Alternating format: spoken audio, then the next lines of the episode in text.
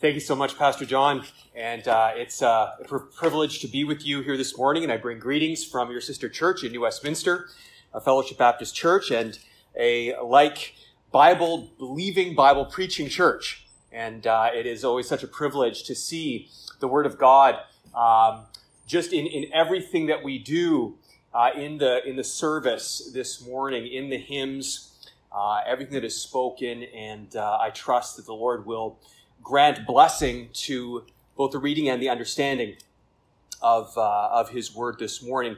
Would you please turn with me to Isaiah chapter 30? And I want to read a good portion of the chapter for our scripture reading. Please stand. We're going to be beginning at verse 8.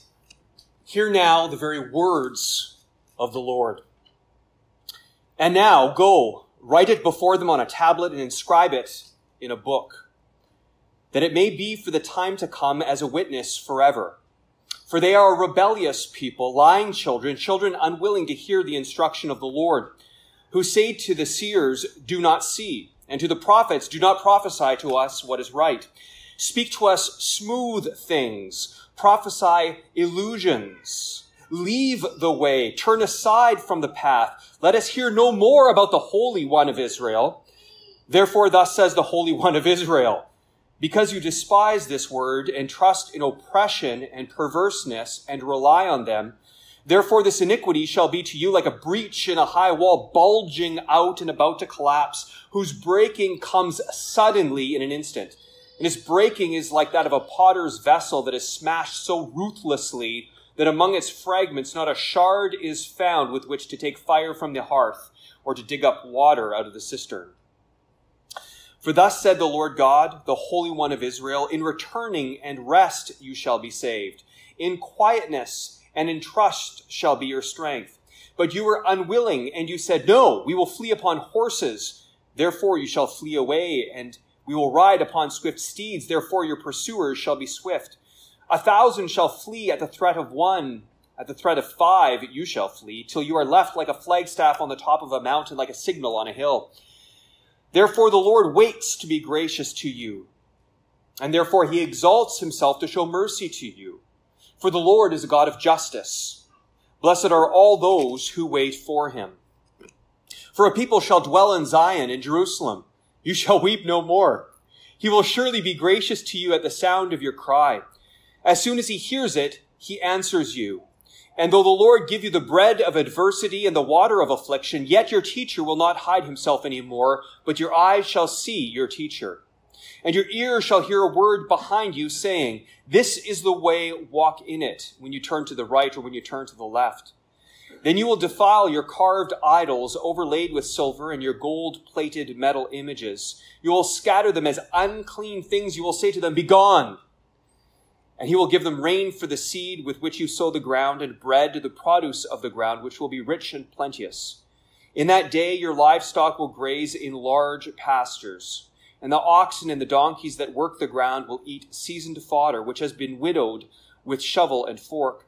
And on every high, sorry, on every lofty mountain and every high hill, there will be brooks running with water in the day of the great slaughter when the towers fall.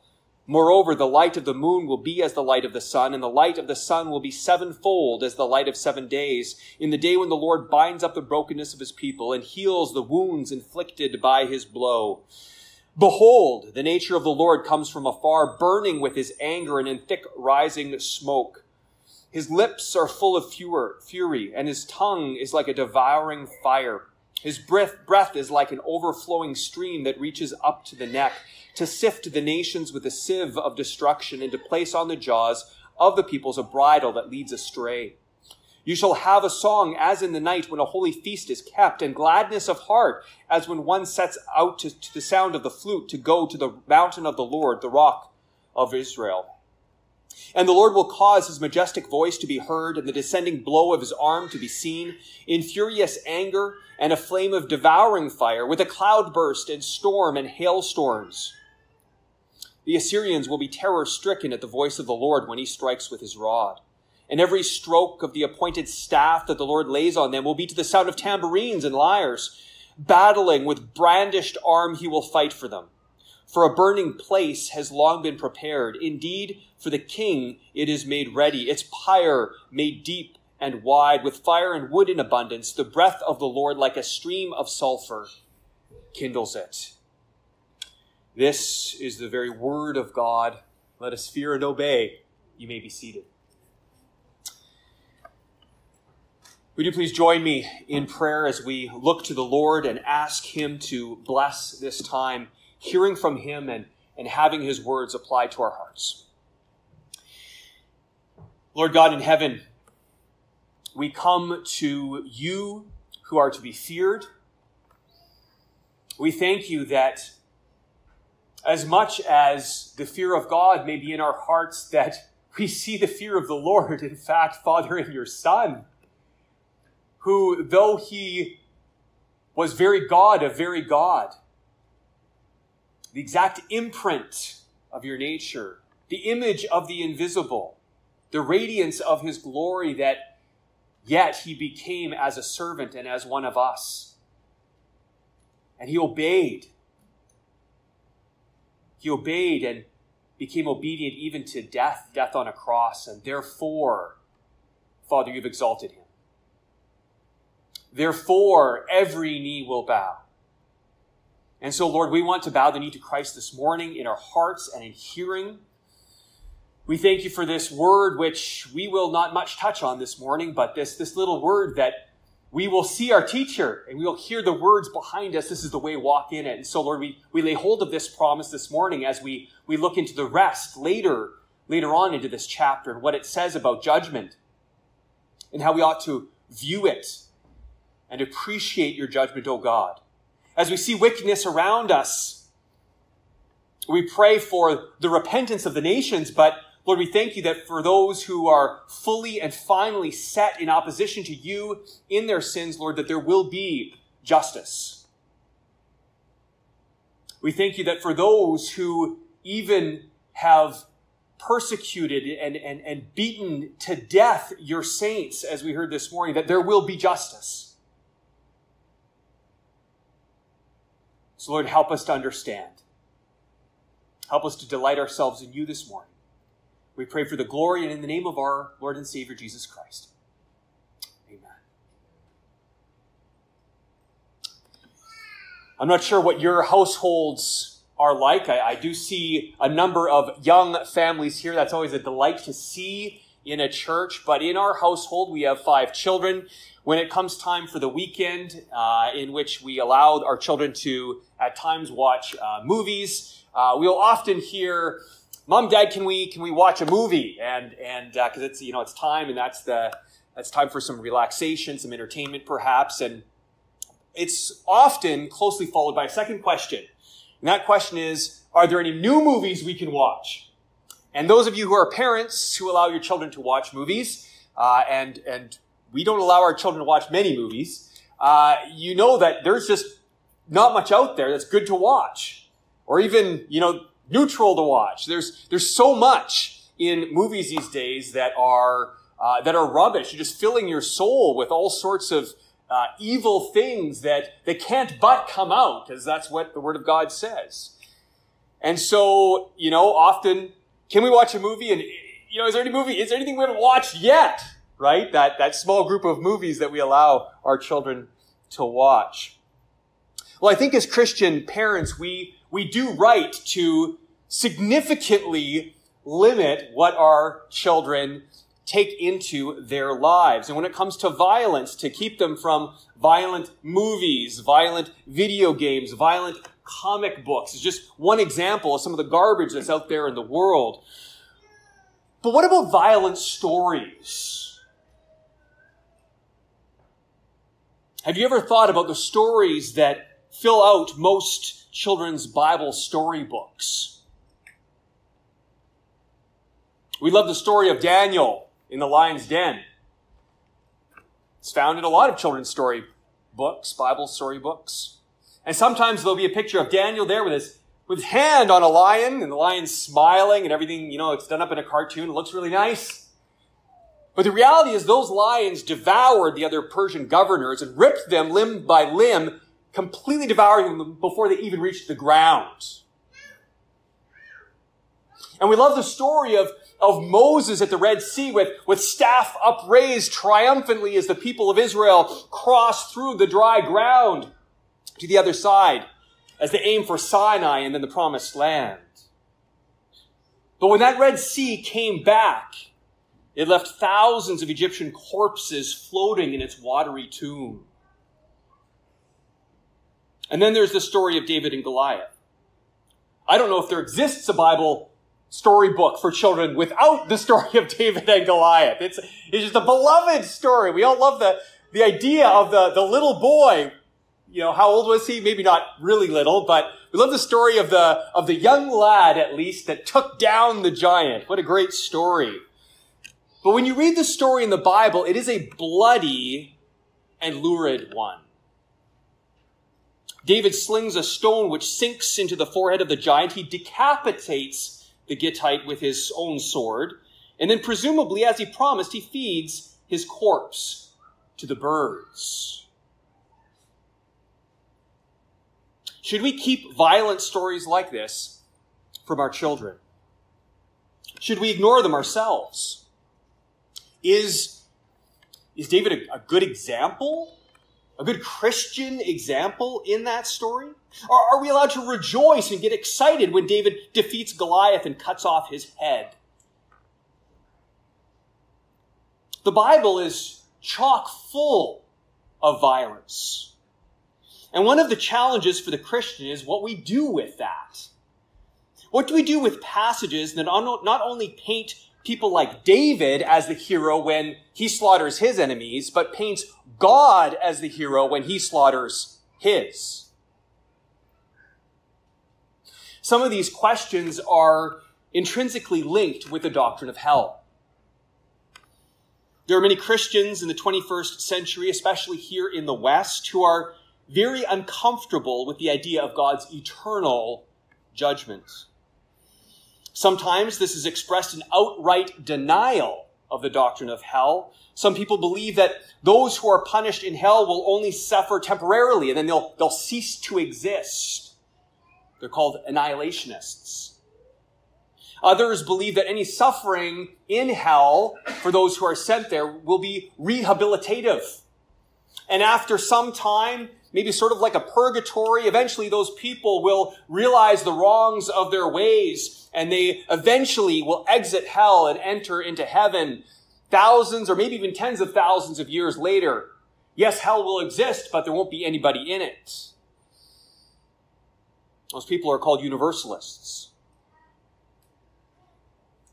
I suspect, however, that most Christians, at least those who regularly read their Bibles, realize that the scriptures are clear about the eternal punishment of the wicked. And yet, even amongst that segment, many remain uncomfortable with the idea of God inflicting painful torment forever in hellfire upon the wicked. This morning, I want to help you to have joy in the contemplation of the judgment, even, even the eternal judgment of God. Now, as I say that, I, I recognize that that sounds a little strange. And part of our discomfort with hell is actually good. We're told that in this between time prior to, to eternity, to either eternal heaven or eternal hell, that God is seeking the lost. He's not willing that any would perish, that he doesn't delight in the death of the wicked. More than that, God actually does much good to the wicked now, and not only to those who have not yet repented, but to those whom he knows will never repent. And he still pours out many blessings upon them. So when we consider joy at judgment, there is an important sense in which this is a deferred joy. A joy that may not settle into our souls in quite the same way now as it will in the future. Yet, as we will see in our passage near the end of Isaiah chapter 30, it is a joy nonetheless. So the verses that we're going to consider um, in detail here are verses 27 to 33. Isaiah 30, 27 to 33. That's what we're going to focus on this morning. And And just to give you a little bit of context this morning, the prophet Isaiah is speaking for God during the reign of King Hezekiah. Many of you will know that King Hezekiah was one of the good kings of Judah. Uh, in fact, he was one of the, the best kings of Judah. And yet, even during good King Hezekiah's reign, Isaiah found much to speak against in the wider culture.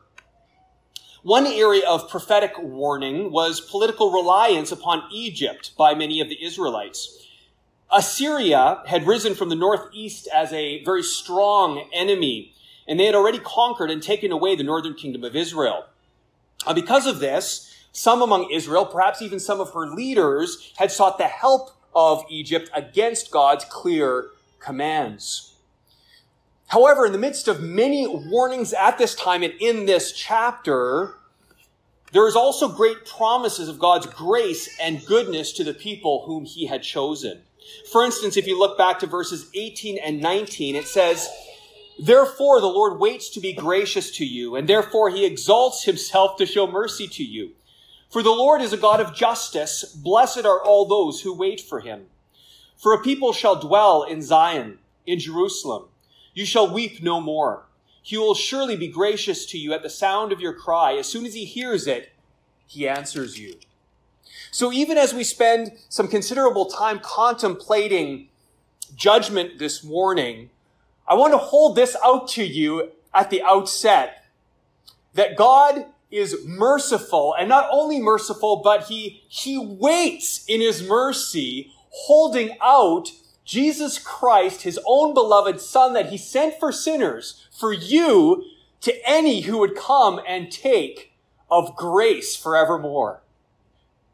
There is nothing that God withholds to any who would come to escape wrath, to escape judgment, to escape what they have brought upon themselves for their sins. God waits to be gracious. He, he exalts himself in showing mercy. And so even as we contemplate judgment this morning, if there is any here who have not yet tasted of the mercy, the grace, and the goodness of God, hear the plea. And if God would convict you through this word this morning, then take by faith the Lord Jesus Christ, who died for sinners upon the cross. So there are promises in this chapter which clearly foreshadow the coming of Christ and his final salvation in, in a more distant future.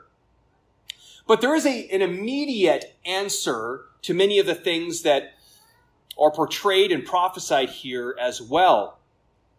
And many of these things came to pass, especially the passage that we'll be looking at, verses 27 and following, when Hezekiah and, and, is, and, uh, and Judah, Jerusalem were surrounded by the Assyrians. And King Hezekiah called out for help from God. And God sent out his angel and struck down 185,000 Assyrians in the middle of the night, saving his people. And so this is the situation in the background to the passage that we are considering in verses 27 and following. And as you see here, there is significant imagery that communicates the joy of God's judgment. Feasting, singing, gladness of heart. And this morning, I want us to consider three reasons that we can have joy at God's judgment and e- even in his full and final judgment of hell. The first reason that we can be joyful concerning God's judgment is that it is the defense and vindication of God's people. When verse 27 says, Behold, the name of the Lord comes from afar, burning with his anger and in thick rising smoke. We should understand at this point that Israel's enemies are already arrayed against her. They've surrounded her. The commander of Assyria's army, the Rabshakeh, has mocked her and mocked God. If you keep a finger here, please turn with me to 2 Kings chapter 18 and verse 32.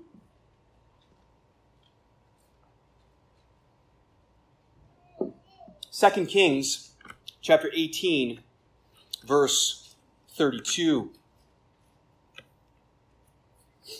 The Rabshakeh is here speaking to the common folk in Israel in, in a tongue that they, that they know in order to instill fear in them. Do not listen to Hezekiah when he misleads you by saying the Lord will deliver us. Has any of the gods of the nations ever delivered his land out of the hand of the king of Assyria? Where are the gods of Hamath and Arpad? Where are the gods of Sepharvaim and Hena and Iva?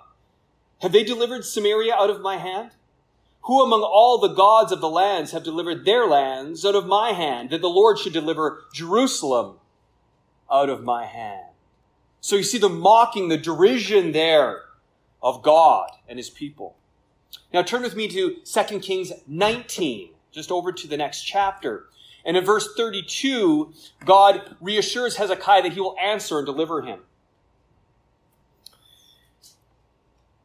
Therefore, thus says the Lord concerning the king of Assyria He shall not come into this city or shoot an arrow there, or come before it with a shield, or cast up a siege mound against it. By the way that he came, by the same he shall return, and he shall not come into this city, declares the Lord. For I will defend this city to save it, for my own sake, and for the sake of my servant David. So when we hear in Isaiah 30 of God's fury and wrath and of the smoke of his mouth and the stroke of his staff. When we read about the fire upon which the king of Assyria will be thrown, we understand that God is coming in power and anger, not only to punish, but also to save. To rescue his precious people from their foes. God is being patient right now with those who afflict his children. This morning we, we already heard in our time of prayer of a fellow that killed a pastor in India. God is being patient with those who afflict his children. And in fact, as we are patient too, like God, we ought to pray for the repentance and the salvation of this fellow that murdered the pastor. But also at the same time, we should cry out for the pastor to be vindicated for the blood that was shed. In Revelation chapter 6, verse 9, we read that John saw under the altar the souls of those who had been slain for the word of God and for the witness that they had borne. They cried out with a loud voice, O sovereign Lord, Lord, uh, holy and true, how long before you will judge and avenge our blood on those who dwell on the earth?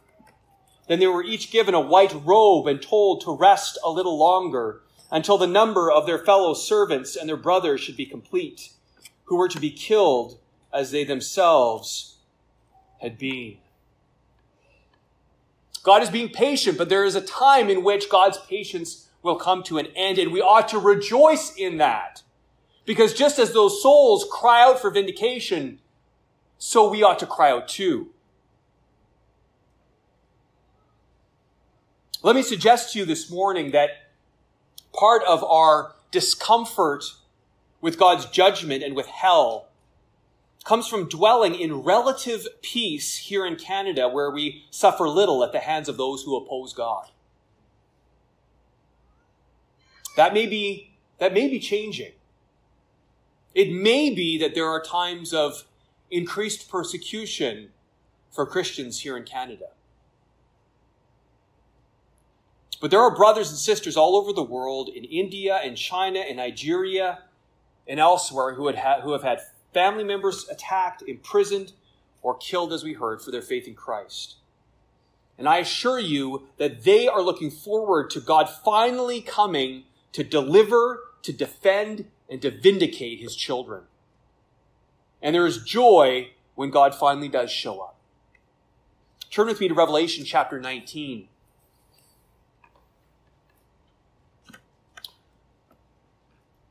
Revelation 19. And in verse 1, after this, I heard what seemed to be the loud voice of a great multitude in heaven crying out, Hallelujah! Salvation and glory and power belong to our God, for his judgments are true and just. For he has judged the great prostitute who corrupted the earth with her immorality and has avenged on her the blood of his servants. Once more they cried out, Hallelujah!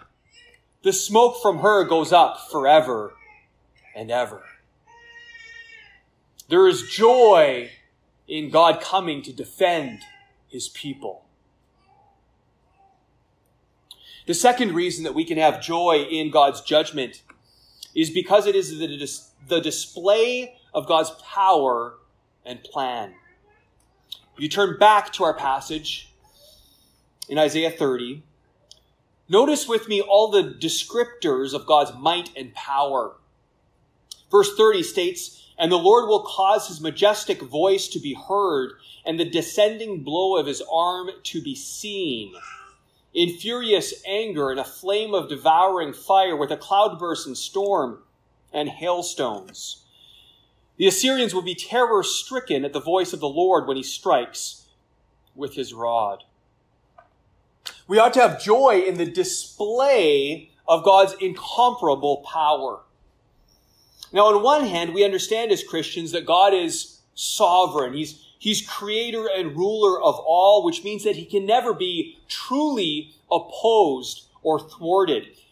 Even the devil himself is a created being and not in the least God's equal. As an aside, hell will not be the devil's playground or, or kingdom. It will be a place where he is tormented forever. And yet, in spite of this truth, we must also recognize that God does have enemies. When God rescued Israel from Egypt, the ten plagues were a, were a contest between the Lord and the gods of Egypt. When God brought Israel into the promised land, the conquest of Canaan was a war between God and the Canaanite deities. When Jesus came to the earth, his mission included binding the strong man and, and plundering his kingdom. And so we ought as Christians to take delight in the display of the power of God over his enemies. We see this delight in the Song of Moses. If you turn with me to Exodus 15. Exodus in chapter 15. Now remember, this isn't just the, the children's Bible storybook with you know, Moses with arm upraised, staff upraised, and everybody's, you know, triumphantly marching through on dry ground. This is also Pharaoh's army deluged, floating, floating in that, in that sea. Then Moses and the people of Israel sang this song to the Lord, saying, I will sing to the Lord, for he has triumphed gloriously. The horse and his rider he has thrown into the sea. The Lord is my strength and my song, and he has become my salvation. This is my God, and I will praise him. My Father is God, and I will exalt him. The Lord is a man of war. The Lord is his name. They, they sung in praise of God's power, displayed in the destruction of God's enemies.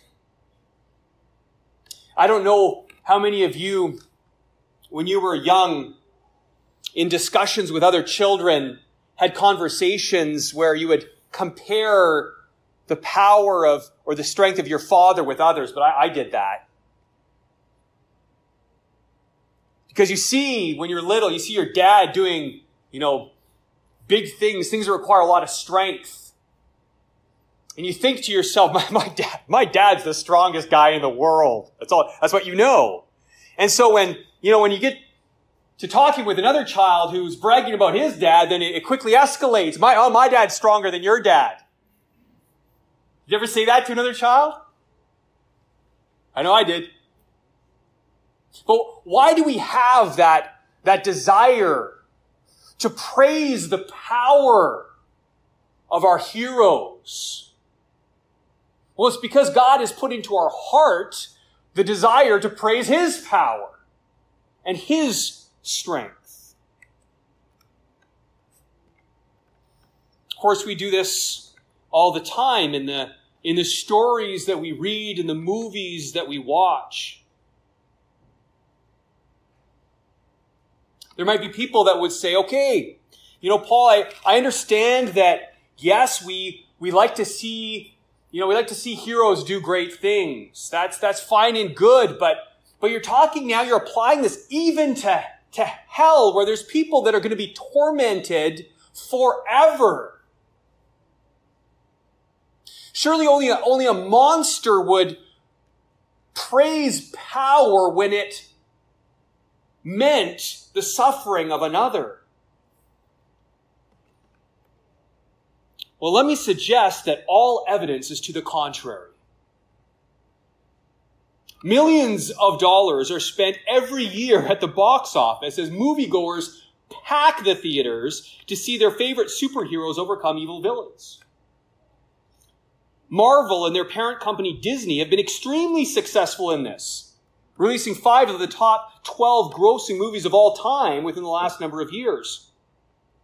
And while, you know, the modern technologies allow this fantastic storytelling to be done in a, you know, in a way that, that awes us in particular, really they're just special effects retelling of the ancient epics in which demigods and superhumans battled to the death. Deaths often grim and gruesome. Whether it's Hector versus Achilles, whether it's Captain America versus the Red Skull, or whether it's David versus Goliath. The success of these stories bear witness that man has an intrinsic desire to see the power of his heroes tested and vindicated. And so, although we may not rejoice particularly in someone's death, destruction, torment, or affliction, we ought to and will eternally rejoice at the display of God's power in the destruction of all his enemies forever in hell. Hell will be a monument to God's power. Hell will also be a monument to God's plan. Note that our passage states that in verse 33, a burning place has long been prepared. Think about that. A burning place has long been prepared. Indeed, for the king, it is made ready. This wasn't plan B. And this is an important but often overlooked aspect of judgment. It may seem convenient and helpful to state that the only reason that every, anyone will ever be condemned is on account of their own free will. And indeed, God has done everything he can in order to provide a way of escape. He has sent not only prophet after prophet to warn, but also his own son to die in order that salvation be offered freely to all. And then he, he appoints and sends ministers to take the gospel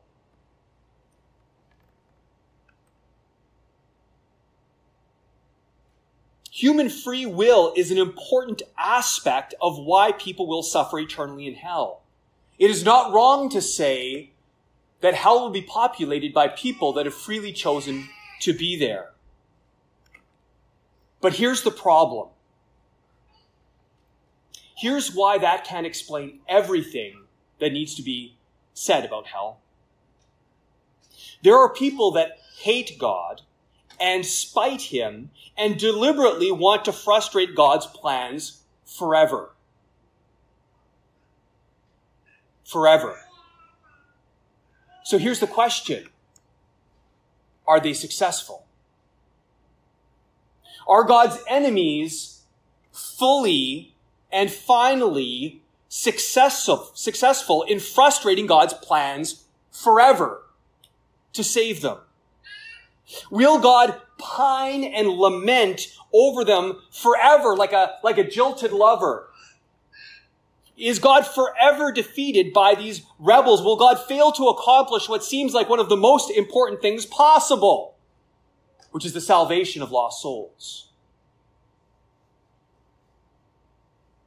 But the scriptures are clear here and in other places like Romans 9 and in 1 Peter and in 2 Peter that God has in fact destined them to stumble and fall.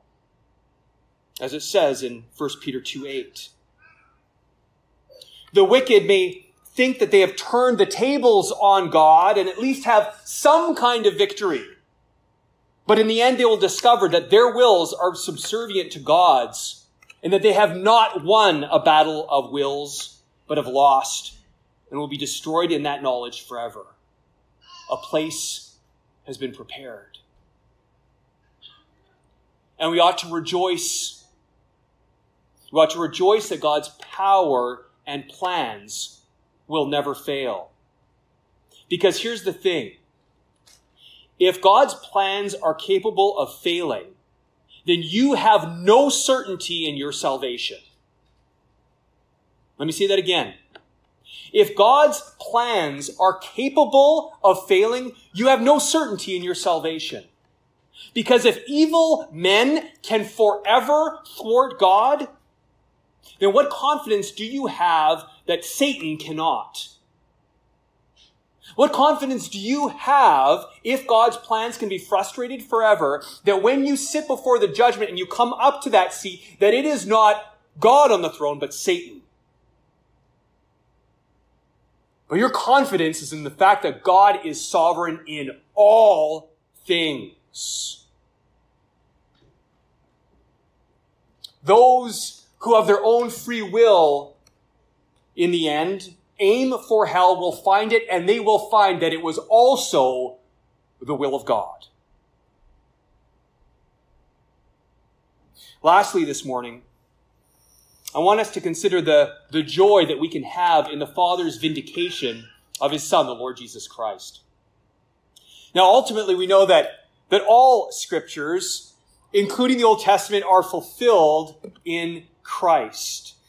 And there are several verses here in Isaiah that, that very specifically foreshadow Christ. As one example, in verse 20, we read that there is a day coming in which Israel would see her teacher. A day that's better than the, than the days that, that they were living in, in which, you know, Isaiah was sent and the prophets were sent and, and they wouldn't listen. But there was a day coming when they would see and hear their teacher in a full and final way. But there's good reason here to believe that in this later section in Isaiah 30, there's also a foreshadowing of Christ. Note that much of the language about the power and the weaponry of God is connected to his mouth and voice. In verse 27, his lips are full of fury and his tongue is like a devouring stream. In verse 28, his breath is like an overflowing stream. In verse 30, he will cause his majestic voice to be heard. In verse 31, the Assyrians will be terror stricken at the voice of the Lord when he strikes with his rod. I want you to turn with me now back to Revelation 19. Revelation chapter 19. And in verse 11, we see here the victorious return of our Lord.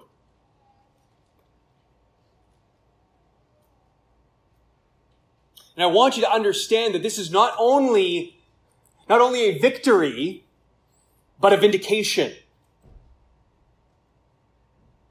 Because though he is Lord of Lords, he was put to death by Rome. That ought to cause a sense of injustice to come bubbling up. Though he is King of Kings, Israel rejected his rule. Though he is the source of life, he was put to death. Though he is holy and true, he was condemned like a criminal. Though he came from heaven, he suffered the pains of the punishment of hell in his crucifixion. And so those who have invested themselves in this Lord, I trust you this morning, our Savior Jesus Christ, you ought to rejoice when you read about his triumphant return and his vindication. This is Jesus winning. Because when he came the first time, it didn't look like it. Then I saw heaven open, verse 11. And behold, a white horse. The one sitting on it is called faithful and true, and in righteousness he judges and makes war. His eyes are like a flame of fire, and on his head are many diadems. And he has a name written that no one knows but himself. He is clothed in a robe dipped in blood, and the name by which he is called is the Word of God. And the armies of heaven, arrayed in fine linen, white and pure, were following him on white horses. From his mouth comes a sharp sword with which to strike down the nations, and he will rule them with a rod of iron. He will tread the winepress of the fury of the wrath of God the Almighty. On his robe and on his thigh he has a name written King of Kings and Lord of Lords. He's called the Word of God. Out of his mouth comes a sharp sword with which to strike down the nations. His eyes are a flame of fire. And this passage goes on to speak of the slaughter of the Son's enemies and how he will feed their flesh to the birds, just like David promised that he would do to Goliath. And Jesus told a parable in Luke 19 which foretold these events. And this is helpful, I think, because you might approach the book of Revelation and go, yeah, yeah, but you know, there's a, there's a lot of imagery here in the book of Revelation. Yeah, there is. There's, there's a lot of symbolism here in the book of Revelation. Yes, to be sure. But Jesus says exactly the same thing when he spoke by means of parable to those listening when he walked the earth. Luke 19, 12. He said, therefore, a nobleman went into a far country to receive for himself a kingdom and then return. Calling ten of his servants, he gave them ten minas and said to them, engage in business until I come. But his citizens hated him and sent a delegation after him saying, we do not want this man to reign over us. And then jumping down to verse 27. But as for these enemies of mine, who did not want me to reign over them, bring them here and slaughter them before me. God the Father will not let his beloved Son's fame and glory, his rule and majesty go trampled, hated, and despised forever. With joy, the Father will give to his Son all of his enemies, and he will destroy them forever in hell. Just as God states in Isaiah 30 verse 33 that the breath of the Lord like a stream of sulfur kindles the burning place long prepared, so too Jesus says in Luke 12 verse 49, I came to cast fire on the earth and would that it were already kindled. I have a baptism to be baptized with, and how great is my distress until it is accomplished. We don't, we don't read that passage maybe quite as much as, as the one of, you know, Jesus came to, to give his life as a ransom for many, right? In, in response to the, to the question, why did Jesus come?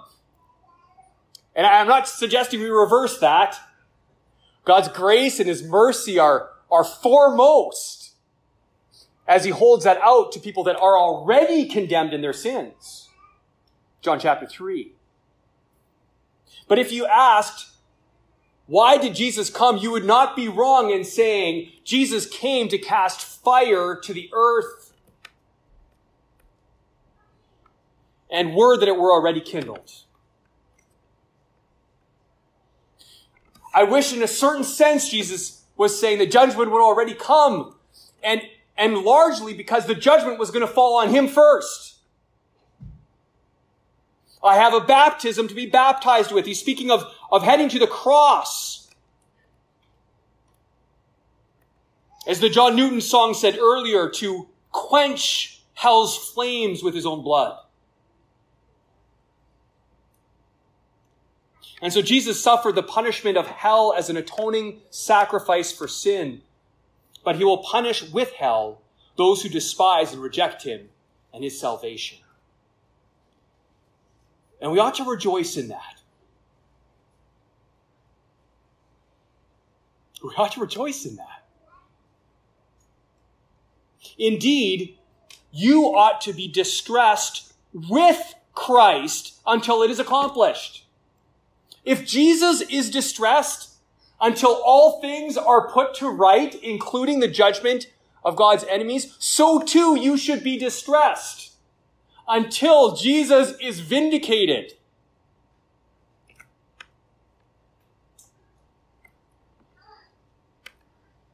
To those who cling to Christ in trust, he will grant the blessings of his heaven. Those, however, who have rejected his overtures of grace and kindness, who have hated him and put him to death, he will send to the fiery prison of hell, where they will suffer forever as a testimony to the glory of the Son of God. And so I ask you this morning, does your heart rejoice as at a feast in the contemplation of God's judgment?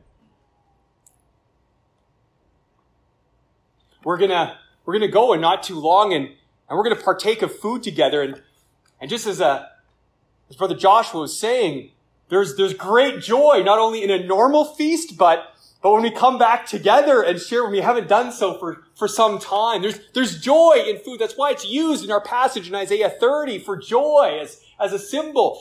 Is there joy in your heart as you contemplate Christ returning to put all of his enemies under his feet?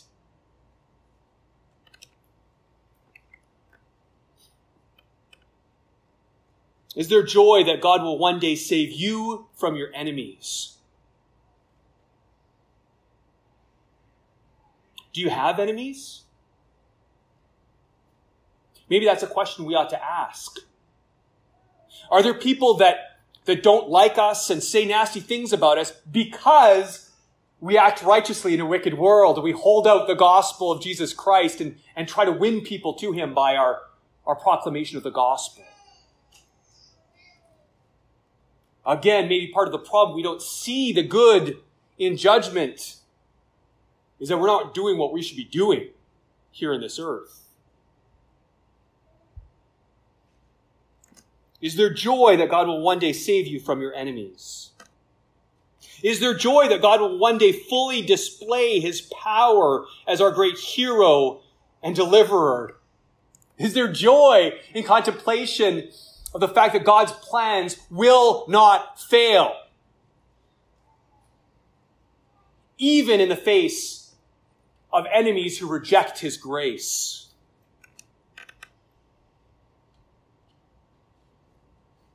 And is there joy in the fact that the Father will one day send his Son to reclaim his rightful fame and majesty? Well, though we live and labor in a time in which God's mercy is held out to all. Yet we can at the same time, indeed, you must at the same time be able to rejoice and say hallelujah for judgment. And even for hell. I want to close by reading from Psalm 96. You can turn there with me to read with me. Psalm 96 and I'll finish reading from verses 10 to 13.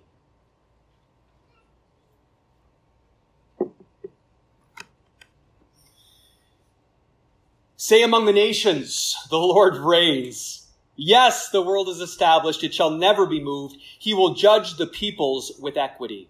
Let the heavens be glad and let the earth rejoice. Let the sea roar and all that fills it. Let the field exult and everything in it. Then shall all the trees of the forest sing for joy before the Lord, for he comes. For he comes to judge the earth.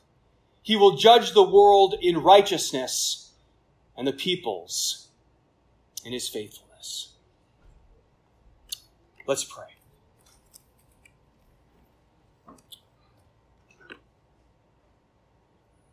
O holy God,